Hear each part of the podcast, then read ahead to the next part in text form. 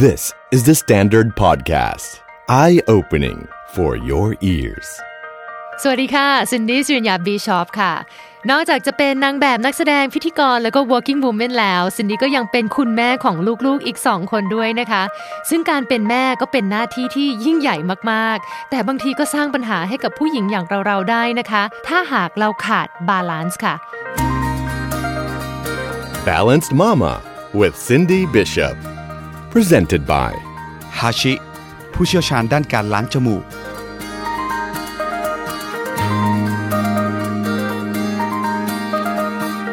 ค่ะสำหรับ Balance Mama ใน episode นี้ซินดี้เชิญคุณจิตจิตติมา ภาณุเตชะ นักพัฒนาสังคมอิสระ มาพูดคุยประเด็นเกี่ยวกับการคุยกับลูกเรื่องเพศสัมพันธ์ค่ะ สวัสดีสวัสดีค่ะ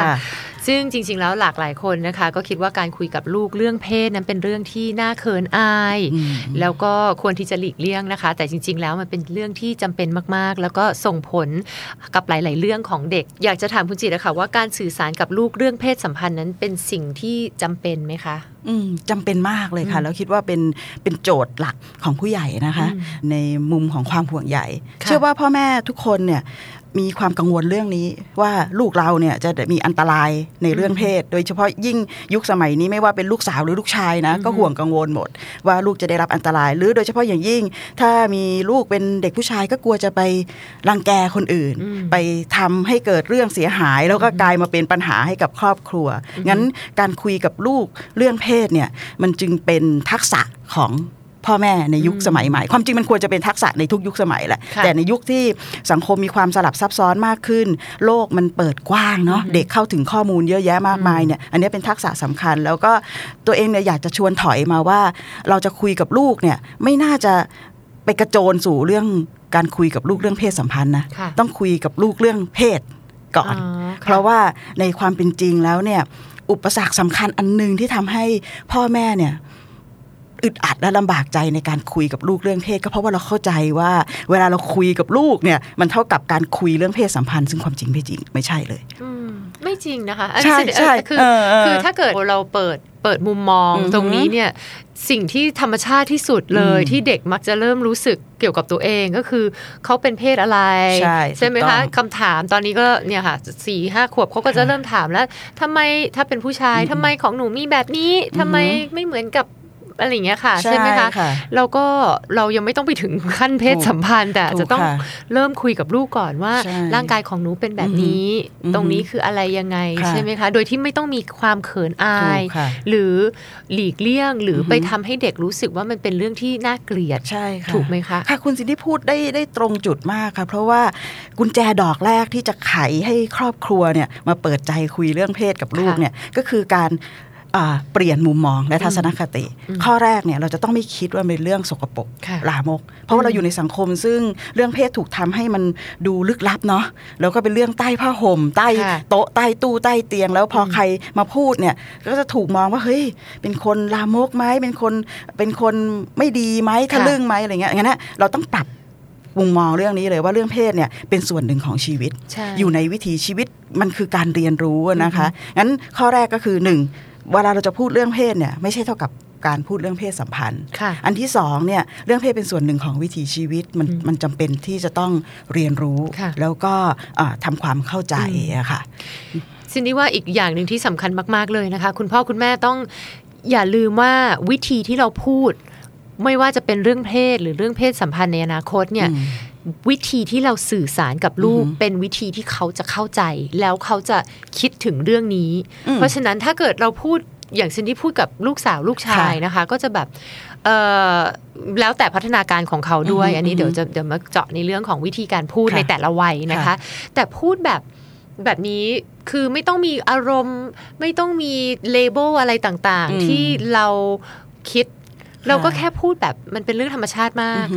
อือฮึอันนี้คืออันนี้นะคะอือฮึอันนั้นคืออันนั้น ตรงนี้มันอะไรอย่างเงี้ย เราต้องให้ลูกเนี่ยเขาเรียนรู้ด้วยตัวเอง ใช่ค่ะ แล้วเราไม่ต้องไปเอาความรู้สึกหรืออะไรใส่ให้กับเขาอืมเพราะสุดท้ายแล้วเขาจะต้องโตแล้วก็เรียนรู้ด้วยตัวเอง แต่ว่าด้วยข้อมูลที่ถูกต้อง ใช่ค่ะ แล้วด้วยข้อมูลที่เราเป็นคนสอนอืมไม่ใช่ว่าเขาไม่ได้รับอะไรจากพ่อแม่เลย แล้วเขาไปหาข้อมูลจาก เพื่อนค่ะหรืออินเทอร์เน็ตใช่ซึ่งมันค่ะน่ากลัวมากเลยนะคะปะมันมันมีสองประเด็นนะคะ ประเด็นแรกเนี่ยพ่อแม่จะต้องทำให้ลูกรู้สึกวางใจว่าคุยเรื่องนี้ได้ค่ะแล้วก็เรื่องนี้เกิดขึ้นตั้งแต่เด็ก ๆ เลยนะคะค่ะที่ขอยกตัวอย่างอย่างเช่น สมมุติว่าเรามีลูกวัยสักขวบกว่าๆค่ะกำลังเล่นอวัยวะเพศตัวเองค่ะจับก็จับ จับอวัยวะเพศตัวเองนะคะค่ะแล้วเราอยู่ในสังคมซึ่งรู้สึกว่าเรื่องเนี้ยมันมันเออเฮ้ยมันไม่ควรจับไม่ควรอ่าไม่ควรแตะใช่ไหมคะเราก็โดยอัตโนมัติถูกไม่ได้คิดอะไรเลยตีมือลูกเลยเปี้ยอย่าไปอ่ายุ่งอย่าไปเล่นค่ะ ทันทีเลยเนี่ยสิ่งซึ่งมันมันเกิดขึ้นก็คือการติดตั้งมุมมองเชิงลบไปในถูกหัวลูกทันทีใช่ปึ้งเลยนะ โอ้ยเรื่องนี้ทำไม่ได้ นี่คือการเรียนรู้ของเด็กค่ะค่ะว่าเรื่องนี้ทำไม่ได้เรื่องนี้ยุ่งไม่ได้ ทันใดนั้นเมื่อเขาโตขึ้นเนี่ยแล้วเขาอยากจะหาข้อมูลเรื่องนี้ อยากทำความเข้าใจเกี่ยวกับเนื้อตัวร่างกายในเรื่องเพศเขารู้ทันทีเลยว่า โอ้คุยกับแม่ไม่ได้แล้ว ฉันจำได้ สมัยเด็ก ๆ ฉันจับแม่เคยตีจับค่ะเอ่อ จูหรือจับจิ๋มตัวเองแล้วแม่ตีคุยไม่ได้ แบบเนี้ยค่ะ แบบนี้เนี่ยคือสิ่งที่เราบอกว่าเราเนี่ยได้สร้างกำแพงให้กับลูกแล้วใช่โดยไม่รู้ตัวเพราะเราไม่ได้มีทักษะถูกเปลี่ยนได้ค่ะ เรื่องนี้อืมถ้าเรามีทักษะ เออ เราควรจะบอกลูกอย่างไรดีค่ะอืมอันนี้ซินดี้เป็นคนที่เข้าใจเรื่องนี้ตระหนักอือหือถึงเรื่องนี้ ไม่ได้เป็นคนที่เพอร์เฟกแล้วก็อือหือมีคำถามคำตอบทุกคำตอบแต่กลัวอือหือว่า เราจะพูดแบบไหนให้อือหือลูกเนี่ยไม่ไม่อยากจะให้ลูกเติบโตมาด้วยความรู้สึกแบบนั้น เพราะฉะนั้นค่ะเป็นคนที่จะอ่านหนังสืออ่านข้อมูลตรงนี้ค่ะเยอะมากเลยค่ะ แล้วก็เน้นเขาเรียกว่า เวลาเรามีลูกกันเนาะคะอือฮึมีเด็กเนี่ยเราอยากให้ลูกเราเป็นนักเรียนรู้ค่ะนักหาข้อมูลเนี่ยอือฮึเรื่องเพศก็เช่นกันนะคะอืมเราก็ควรที่จะสนับสนุนให้เขาได้รู้จักและหาข้อมูลในในเรื่องต่างๆ แต่หาข้อมูลในแหล่งกับแหล่งถูกที่ต้องถูกต้องอันนี้ใช่ซินดี้ขอย้ำอีกทีค่ะเพราะว่าสมัยนี้เนี่ยข้อมูลเยอะมากเลยค่ะถูกต้องแล้วก็สามารถแค่กดไปก็เจอแล้วอือหือทั้งเรื่องดีและไม่ไม่ดีใช่แล้วอยากจะให้ลูกเนี่ยสามารถที่จะพูดกับเราในทุกๆเรื่องจริงอ่าๆฮะเพราะเรื่องนี้เขาจะไม่อยากพูดกับเราอยู่แล้วอ่าฮะส่วนใหญ่แล้วถูกค่ะเขาจะอายอยู่แล้ว แต่ค่ะว่าทำยังไงให้เขารู้สึกว่าเมื่อเจอสถานการณ์อืมที่แปลกใหม่อืมหรือเจอสถานการณ์ที่เขาอาจจะไม่เข้าใจอืมเนี่ย คนแรกที่เขานึกถึงคือคุณแม่หรือค่ะคุณพ่อค่ะว่าอันนี้คืออะไรอืมโดยที่เขาจะไม่ได้โดน ติอืมหรือต่อว่าหรือดุใช่ไหมคะจากเรา ใช่โจทย์ใหญ่ของเด็กซึ่งประสบปัญหานะคะจิตได้มีโอกาสเอ่อให้คำปรึกษาเด็กเนี่ยมีเว็บบอร์ดนะคะแล้วก็มีเพจที่เรียกว่าคุยกับลูกเรื่องเพศเนี่ยเด็กเข้ามาถามเนี่ยเขาอยู่กับความทุกข์นะคะ เชื่อเลยว่าคนที่เขาอยากคุยด้วยมากที่สุดคือพ่อแม่ แต่ปาการสำคัญที่เขาเขาไม่กล้าคุยเนี่ยเรื่องกลัวดุเป็นเรื่องที่สองค่ะคุณซีดีลองทายสิอะไรเป็นเรื่องแรก กลัวทำให้พ่อแม่ผิดหวังอ๋อค่ะ เพราะท้ายที่สุดเนี่ยเขารู้ว่าพ่อแม่เนี่ยรัก แล้วก็หวังอืมดีกับเขา ลองนึกดูนะคะว่า ลูกกับพ่อแม่อยู่บนฐานเดียวกัน ก็คือทั้งรักกันน่ะอือหือแต่บางอย่างของความสัมพันธ์เนี่ยมันทำให้เรารู้ว่าความคาดหวังมันทำร้ายกันและกันอืมโดยเฉพาะอย่างยิ่งในเรื่องเพศเนาะงั้นเราจะทำอย่างไรที่เราจะรู้ว่าไม่ว่าจะเกิดอะไรขึ้นเนี่ย พ่อแม่ยังอยู่เคียงข้างลูกค่ะอันเนี้ยเป็นความสัมพันธ์ที่ต้องสร้างขึ้นอืมแล้วต้องทำตั้งแต่เด็กๆค่ะค่ะ การคุยเรื่องเพศเป็นส่วนหนึ่งในนั้น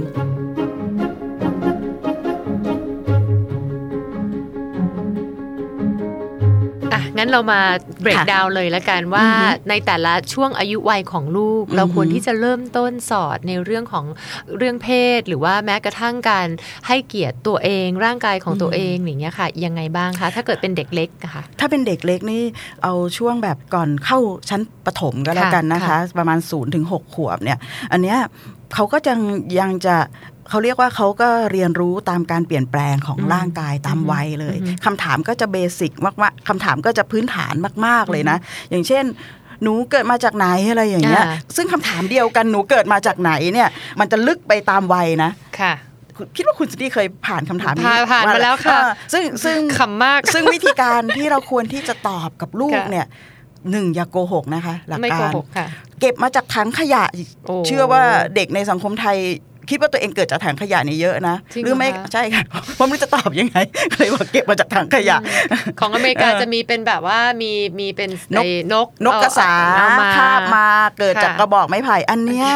มันจะทำให้เรากำลังเบี่ยงเบนงงการเรียนรู้ของเด็กค่ะใช่งงผ่านผ่านความสนุกแล้วก็ไม่ใช่สนุกหรอกก็ตอบไปตามตามที่เราถูก ถูกบอกมานะงั้นเราอาจเราอาจจะตอบได้หลายอย่างนะคะค่ะอย่างเช่น ตอบพื้นฐานง่ายๆเลยอย่างเช่นอ๋อหนูเกิดมาจากพ่อกับแม่เนี่ยแหละลูกอืมพ่อกับแม่รักกันรักกันแต่งค่ะงานกันแล้วก็อ่า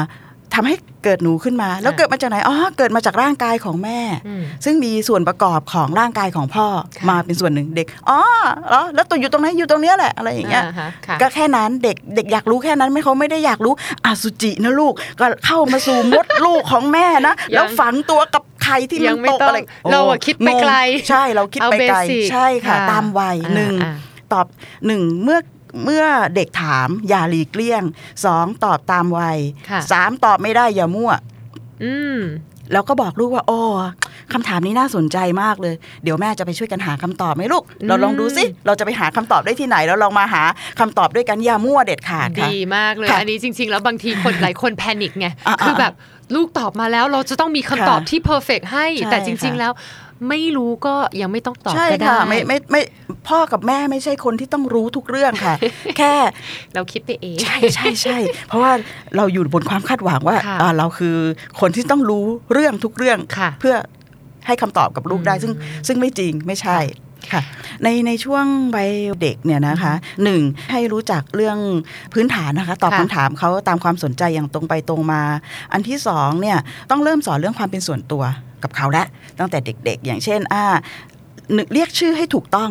อือฮึอย่าไปตุ๊ดตูจะกระจุกกระจุยช้างน้อยอะไรอย่างเงี้ย ไม่ต้องไปสรรหานะคะค่ะมันอาจจะสรรหามาเพื่อให้เกิดความน่ารักก็ได้ แต่แต่เราก็ต้องเรียกชื่อให้ถูกต้อง อันนี้คือหน้าอกนะลูกนมนะนะคะ อันนี้คืออวัยวะเพศนะอืมก็เรียก ชอบผู้ชายก็จูจิ๋มหรือว่าอะไรก็แล้วแล้วอ๋อแต่เป็นแต่แบบนั้นพยายามไปเลยเรียกค่ะให้ให้ให้มันให้เรียกชื่ออวัยวะให้ถูกต้อง แล้วก็ค่ะติดตั้งมุมมองกับเด็กว่าอันไหนค่ะคือพื้นที่ส่วนตัวอ่าอันไหนคือพื้นที่ที่ใครสัมผัสได้บ้างอืมคนอื่นสัมผัสได้เราสัมผัสได้อะไรอย่างเงี้ยอันนี้ค่ะซินดี้ขอเสริมเลยเป็นเรื่องที่ที่ซินดี้ตระหนักมาก ๆ แล้วก็อยากจะให้คุณพ่อคุณแม่อยากจะฝากเรื่องนี้มาก ๆ เลย ต้องสอนลูกตั้งแต่ เนิ่นๆเลยนะคะ ว่าร่างกายของลูกมีคุณค่า แล้วมันเป็นของลูกคนเดียวเท่านั้น แม้กระทั่งคุณพ่อคุณแม่ก็ไม่ไม่สามารถไปจับได้ตามใจชอบค่ะ ครอบครัวซินดี้พูดแบบนี้นะคะ ซึ่งซึ่งเด็กทุกคพนอควรถึงได้รับการสอนแบบนี้ค่ะพอถึงช่วงวัยที่เขาล้างตัวเองได้อาบน้ำเองได้เนี่ยก็คือเขาต้องทำเองแล้วนะอืมเราไม่ไป ทำอะไรแล้วนะคะ ก็คือให้ลูกเข้าใจว่าร่างกายของหนูนะคะ แล้วก็ถ้าเกิดมีใครเข้ามาจับต้องหรือว่ามาแบบ ล้ำพื้นที่ส่วนตัวต้องบอกนะคะอืมเราต้องสังเกตได้ว่าอันนี้คือใช่ไม่ใช่ค่ะควรไม่ควรค่ะขอฝากตรงนี้เลยอันนี่สำคัญมาก ๆ เพราะว่ามันจะนำไปซึ่งการดูแลตัวเองได้ในระดับหนึ่งนะค่ะคะเด็กจะมีเรดาร์ที่จะบอกกับตัวเองได้ว่าค่ะอะไรใช่ไม่ใช่อือฮึซึ่งอันเนี้ยเราอาจจะต้องสอนตั้งแต่เด็กอือฮึเด็กๆเนี่ย ศูนย์ศูนย์ถึงเจ็ดปีเนี่ยเขาอาจจะยังไม่สามารถบอกว่าอะไรไม่ใช่เนี่ยได้ แต่เขาสามารถที่จะบอกว่าอะไรรู้สึกใช่ รู้สึกค่ะรู้สึกว่าเอ้ย อันเนี้ยมันโอเคนะ ซึ่งอันเนี้ยเราเราควรจะสอนให้เขากับเรื่องอื่น ๆด้วยนะคะ ซึ่งอือฮึมันจะมันจะติดตั้งความมั่นใจในตัวเองอืมการสามารถที่จะบอกความรู้สึกของตัวเองได้ ซึ่งอันนี้คือเรื่องใหญ่มาก ผู้หญิงหลายคนเนี่ยอยู่ใน ความรุนแรง หรือว่าต้องทนรับสภาพกับความสัมพันธ์ที่มันไม่ไม่โอเคเนี่ยก็เพราะว่าไม่สามารถบอกความรู้สึกของตัวเองได้งั้นค่ะเราเราต้องสอนเขาตั้งแต่เด็กๆอะค่ะว่าอันเนี้ยคือความรู้สึกของฉันฉันจะสื่อสารความรู้สึกอันนี้ นอกจากความรู้สึกของตัวเองด้วยอือฮึเราต้องให้เกียรติผู้อื่นด้วย ตอนนี้ก็เอเดนอยู่ในวัยที่เริ่มเล่นกับเพื่อน เริ่มมีทะเลาะกับเพื่อนบ้างใช่ไหมคะ ก็จะอธิบายว่าเราอาจจะเริ่มเล่นด้วยกันดีอือฮึแต่พอถึงจุดหนึ่งแล้วเพื่อนไม่อยากเล่นแล้วอืมเขาไม่อยากเล่นเขาบอกหยุด หนูก็ต้องให้เกียรติ แล้วก็เคารพในสิทธิ์ของเขา แล้วหนูก็ต้องหยุดอือหือตอนนี้มันอาจจะเป็นแค่เรื่องของการเล่นของเล่น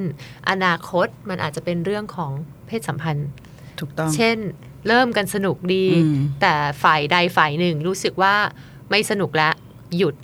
ก็คือหยุดอ่าถูกไหมคะฟังนี่คือ consent เพราะฉะนั้นอันนี้ซินดี้ก็จะสอนตั้งแต่ตอนนี้แล้วค่ะว่า ให้เกียรติตัวเองแล้วก็อืมต้องให้เกียรติคนอื่นด้วยค่ะนะคะอือหือ มาถึงช่วงวัย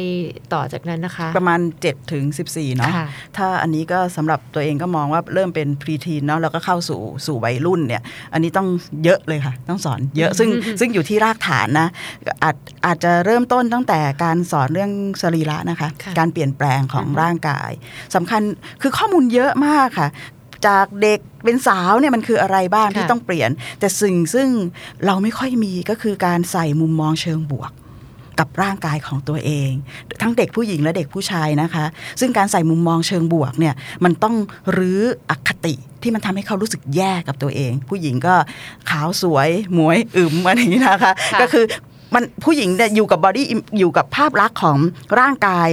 ว่าเฮ้ยถ้าฉันจะเป็นผู้หญิงสวยนะมันต้องผอม มันต้องมีหน้าอกที่มีขนาดที่มันอยู่ในมาตรฐานอ่าจักระแล้ต้องขาวอะไรแบบนี้อันนี้ค่ะเราสอนตั้งแต่เด็กได้เลย แล้วก็สอนผ่านสื่อโฆษณา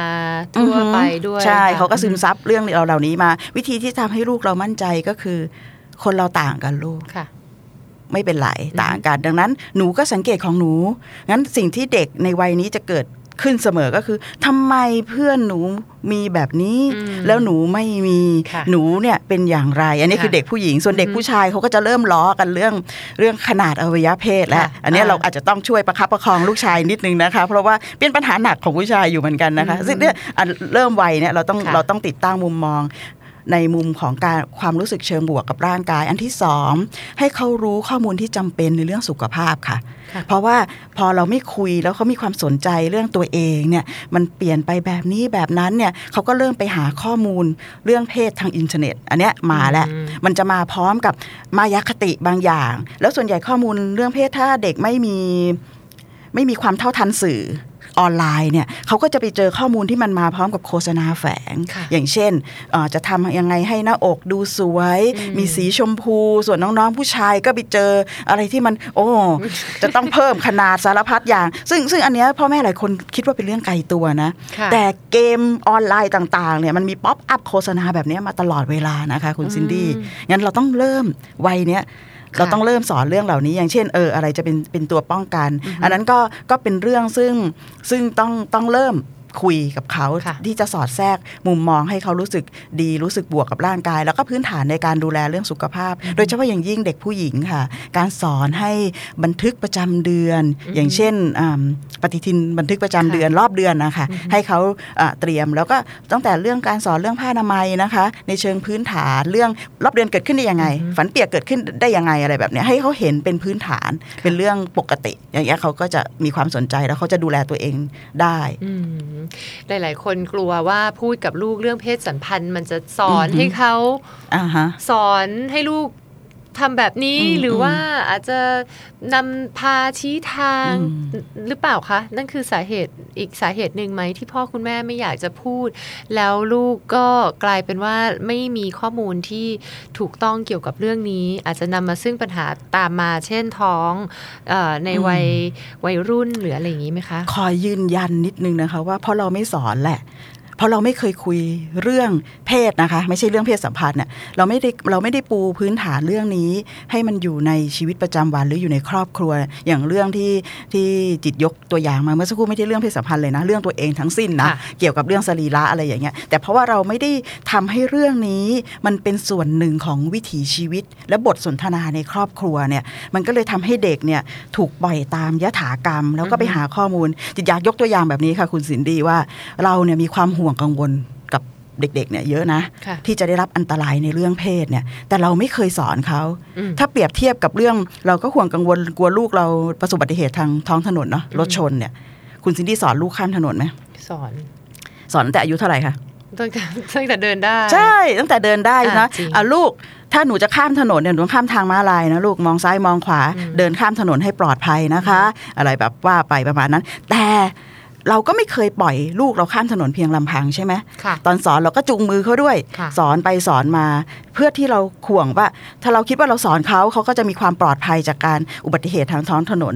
แต่คุณซินดี้รู้ไหมทราบไหมคะว่าลูกของคุณซินดี้เนี่ย ข้ามถนนเพียงลำพังครั้งแรกเนี่ย เมื่อไหร่ วันไหนเองคนเดียวเนี่ยไม่ทราบไม่ไม่ทราบใช่ไหมแต่อย่างน้อยก็รู้ว่าเฮ้ย เขาน่าจะข้ามถนนได้ปลอดภัยเพราะเราสอนไว้เราสอนแล้วอันเนี้ยเพราะเรากลัวอืมลูกเรามีอุบัติเหตุในท้องถนน เรื่องเพศก็เช่นกัน เรากลัวลูกเราถูกข่มขืน เรากลัวลูกเราท้อง เรากลัวลูกเราไปข่มขืนคนอื่น แต่เราไม่พูดเรื่องนี้เลย เราไม่สอนเลย แล้ววันหนึ่งเมื่อมันเกิดขึ้น เราก็บอกว่าเขาไม่ดี เขาทำผิด จิตจะบอกว่าความปลอดภัยในเรื่องเพศของเด็กเนี่ยไม่ได้เกิดขึ้นจากพฤติกรรมของเด็ก มันเกิดขึ้นจากสิ่งที่เราเตรียมไว้หรือเปล่า โรงเรียนก็สอนแบบไม่ได้เอามาใช้ได้ในชีวิตจริง ข้อมูลก็มาพร้อมกับโฆษณาแฝง เรากำลังปล่อยให้เด็กในสังคมไทย เติบโตตามยถากรรม ทั้งที่เราเราเราควรจะเตรียมเขาได้ดีกว่าเรานี้เป็นหน้าที่ของคุณพ่อคุณแม่ใช่เลยค่ะค่ะหน้าที่นี้จริงๆอันใช่นี้ซึ่งค่ะเป็นเรื่องที่เห็นด้วยอย่างยิ่งอือหือแล้วก็อยากจะอยากจะให้คุณพ่อคุณแม่หันมา หันมาทบทวนเรื่องนี้ค่ะมากขึ้น แล้วก็เอ่ออาจจะเปลี่ยน เปลี่ยนอืมความคิดแล้วก็เพิ่มทักษะอือหือในการพูดคุยกับลูกใช่ค่ะตั้งแต่เด็กๆเลยนะคะค่ะเพราะว่าอย่างที่บอกคือมันเป็นเรื่องที่พอเกิดขึ้นตอนวัยรุ่นแล้วมันจะแก้ยากยากยากมากค่ะนะคะ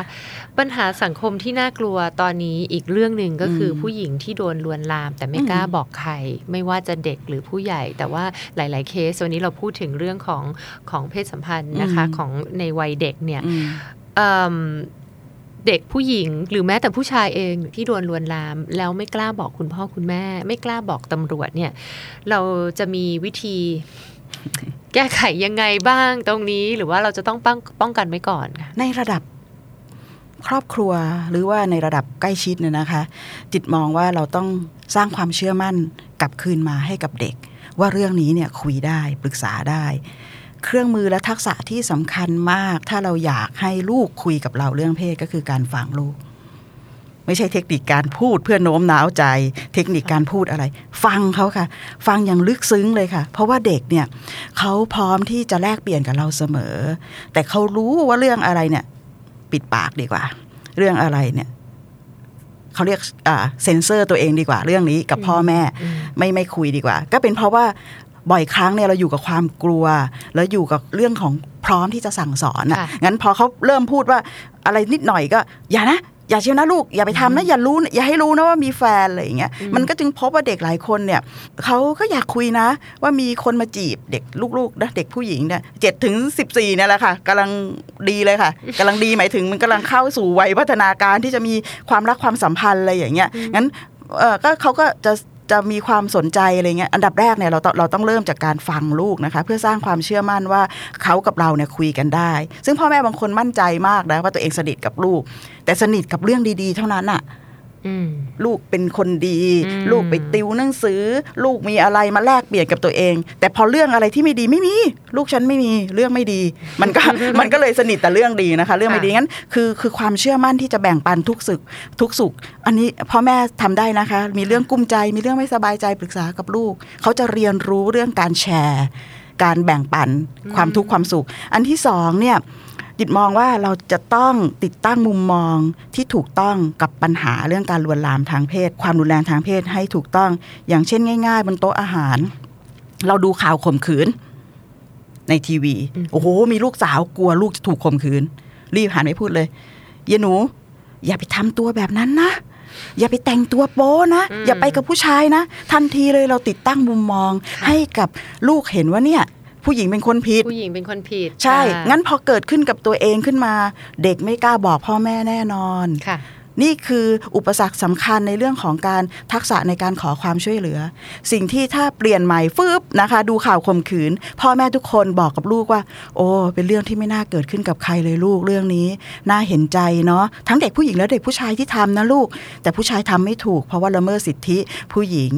แต่ไม่ว่าอะไรจะเกิดขึ้นนะลูก ถ้าเรื่องนี้เกิดขึ้นกับหนูเนี่ยหนูคุยกับแม่นะบอกเลย เพราะว่ามันจะช่วยกันได้ ไม่ไม่ว่าอะไรก็ตามถ้ามันเกิดขึ้นกับหนูเนี่ยหนูต้องคุยกับแม่ แม่จะช่วยหนูจะอยู่เคียงข้างหนู โอ้ อันนี้เราได้ให้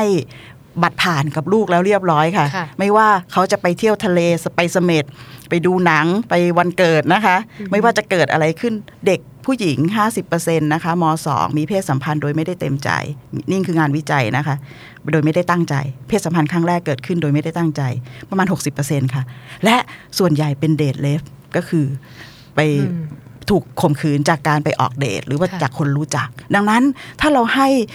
การ์ด การ์ดบัตรผ่านกับลูกไว้เนี่ยกลับมาเนี่ยเข้ามาหาเรามันมีมิติในเรื่องของการดูแลสุขภาพเนาะค่ะถ้าถูกมีเพศสัมพันธ์โดยไม่ได้ตั้งใจเนี่ยมันไม่ต้องรอให้เขาลุ้นว่าเขาจะท้องเปล่า มันก็มียาป้องกันการตั้งครรภ์หลังจากมีเพศสัมพันธ์ประมาณเนี้ยค่ะอืมแต่คุณพ่อคุณแม่ก็ต้องเตรียมตัวไว้ก่อนอืมเตรียมตัวไว้ ถ้าเกิดวันนั้นเกิดขึ้นจริง ๆ แล้วอืมหลังจากที่เราบอกว่าลูกกลับมาคุยกับเราได้ค่ะแล้วเวลาเขามาเนี่ย เราจะคุยกับลูกอย่างไร ให้เขารู้สึก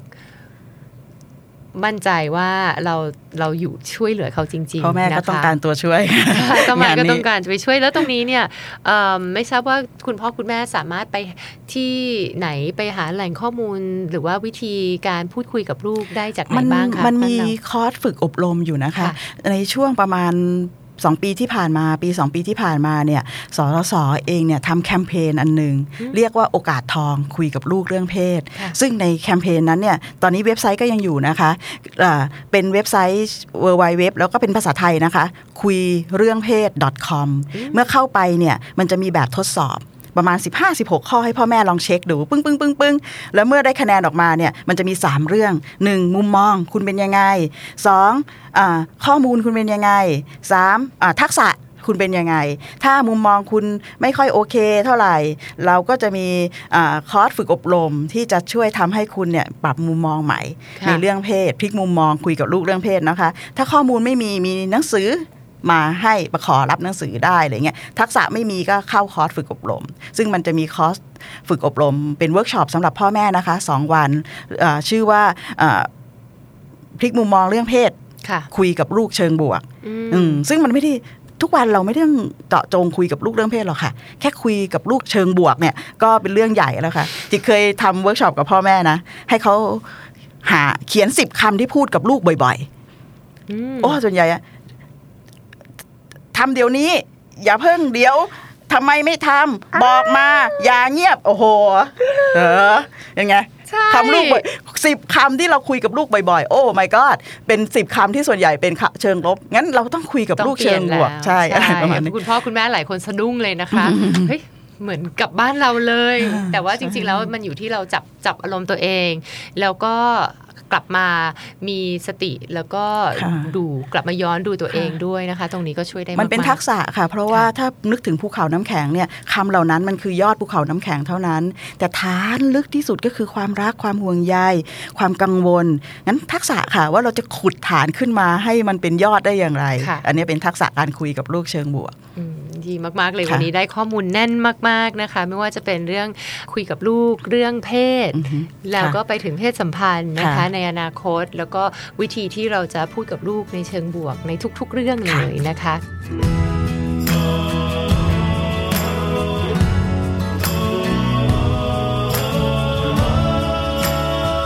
เช่นเดียวกันกับทุก episode นะคะ วันนี้ก็อยากจะฝากการบ้านให้กับผู้ฟังของเรา อยากจะให้คุณจิต ฝากหน่อยค่ะ ค่ะ อยากจะชวนท่านผู้ฟังนะคะค่ะโดยเฉพาะอย่างยิ่งคุณพ่อคุณแม่เนี่ยลองเอากระดาษนะคะ หยิบกระดาษมาแผ่นหนึ่งแล้วก็ปากกานะคะ แล้วก็ลองนึกดูว่าถ้าเรานึกถึงคำว่าเพศสัมพันธ์เนี่ยมันมีคำหรือว่าความรู้สึกหรือว่าอะไรบ้างที่มันผุดขึ้นมาในความคิดเราแล้วมันเชื่อมโยงกับคำนี้นะคะ เขียนลงไปเลยค่ะ แล้วก็เขียนเขียนเขียนแล้วก็อาจจะบางคนอาจจะเขียนแบบพรังพรูมากกว่า 10คำก็ได้นะคะ แล้วก็เลือก 10คำที่เราคิดว่ามันใช่ที่สุด ที่มันจะสะท้อนความรู้สึกความคิดจินตนาการของเราเกี่ยวกับคำว่าเพศสัมพันธ์เนี่ยหยิบมันขึ้นมา แล้วก็พิจารณาสิบคำนี้ลองดูว่า เออมันจะส่งผลเชิงลบหรือเชิงบวก ถ้าสิบคำนี้มันยังอยู่กับเรา แล้วเราจะต้องสื่อสารหรือคุยกับลูกเรื่องเพศ โดยเฉพาะอย่างยิ่งเรื่องเพศสัมพันธ์ค่ะ หรือก่อนที่เราจะไปคุยกับลูกเราอาจจะต้องมาปรับทัศนถูกคต้องติอะไรค่ะบางอย่างในค่ะตัวเราหรือเปล่าค่ะเราอาจจะเรียนรู้อะไรหลาย ๆ อย่าง เกี่ยวกับ วิธีที่เรามองค่ะเรื่องเพศสัมพันธ์ด้วยค่ะซ้ำนะคะ นี่คือกระบวนการสำคัญมาก ๆ ก่อนที่พ่อแม่จะไปคุยกับลูกเรื่องเพศก็คือการเตรียมความคิดของตัวเองดีค่ะเท่าทันมุมมองของตัวเองค่ะในการคุยเรื่องเพศกับลูกค่ะโอเค list มาเลยนะคะค่ะ10คำแรกแว็บแรกที่คุณรู้สึกนะคะ แล้วก็กลับมา feedback กับเราด้วยนะคะ ว่าคุณได้เอ่อเรียนรู้อะไรบางอย่างหรือเปล่า หรือว่าเปิดมุมมองใหม่นะคะ ขอบคุณคุณจิตมาก ๆ เลยนะคะ ที่มาพูดคุยกับเราในวันนี้ค่ะ ขอบคุณค่ะ